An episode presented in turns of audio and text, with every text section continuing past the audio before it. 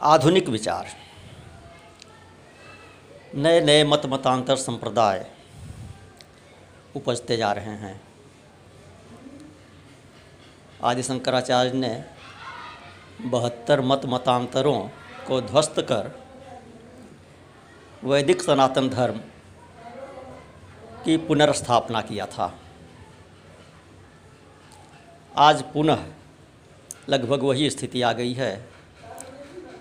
अपितु यह कहें कि उससे भी अधिक बदतर स्थिति आ गई है। जिसको देखिए वही ब्रह्म व्यांगयानी बना बैठा हुआ है। न जाने कितने धर्म के ठेकेदार उत्पन्न होते चले जा रहे हैं समाज में। और आज का समाज जो अपने को प्रगतिशील समझता है।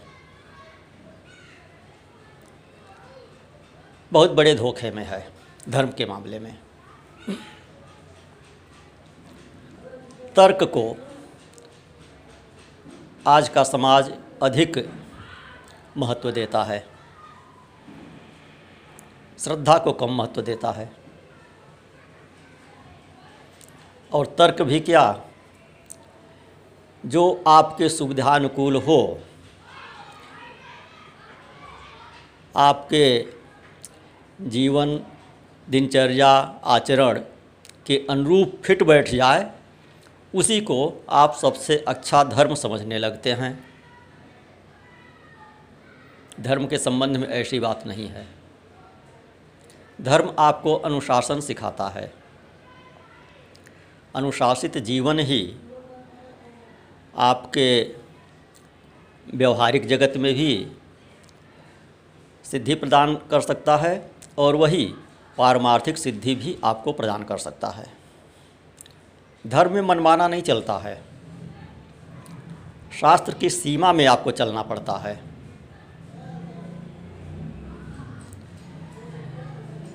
जैसे हवाई जहाज़ का पायलट, ट्रेन का पायलट या कार का स्कूटर का ड्राइवर मनमाने ढंग से नहीं चल सकता है। उसको वैज्ञानिक नियमों का पालन करना पड़ता है, ट्रैफ़िक रूल्स का पालन करना पड़ता है, उसी तरह से धर्म भी शास्त्रों का पालन करना पड़ता है।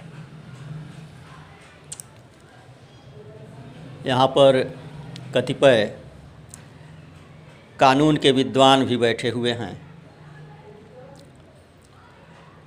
उन लोगों से संबंधित एक छोटा सा उदाहरण मैं देता हूँ।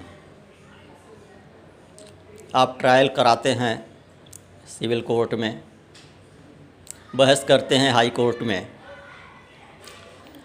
प्रमाण प्रस्तुत करते हैं। उस प्रमाण की प्रामाणिकता का स्रोत होता है आपका साक्ष्य अधिनियम। साक्ष्य अधिनियम अर्थात evidence act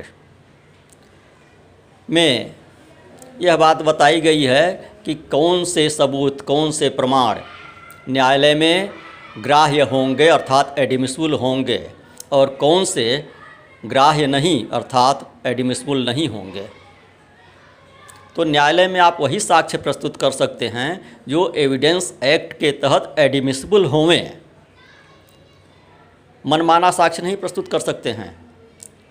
hearsay evidence सीधे सीधे साक्ष्य अधिनियम में ही वर्जित है। तो हियर से एविडेंस इधर उधर की कही सुनी बातें, सुनी सुनाई बातें, न्यायालय में साक्ष्य के रूप में प्रस्तुत नहीं की जा सकती हैं। उसको न्यायालय ग्रहण नहीं करेगा, उस पर विचार ही नहीं करेगा। सीधे सीधे रिजेक्ट कर देगा कि इसको प्रमाण नहीं माना जाएगा। वह आपकी दृष्टि से चाहे जितना सच्चा होवे। मीडिया की बातों को प्रमाण न्यायालय में नहीं माना जाता है। इन्होंने यह कहा, उन्होंने वह कहा, यह सब चीज़ें प्रमाण नहीं मानी जाती हैं।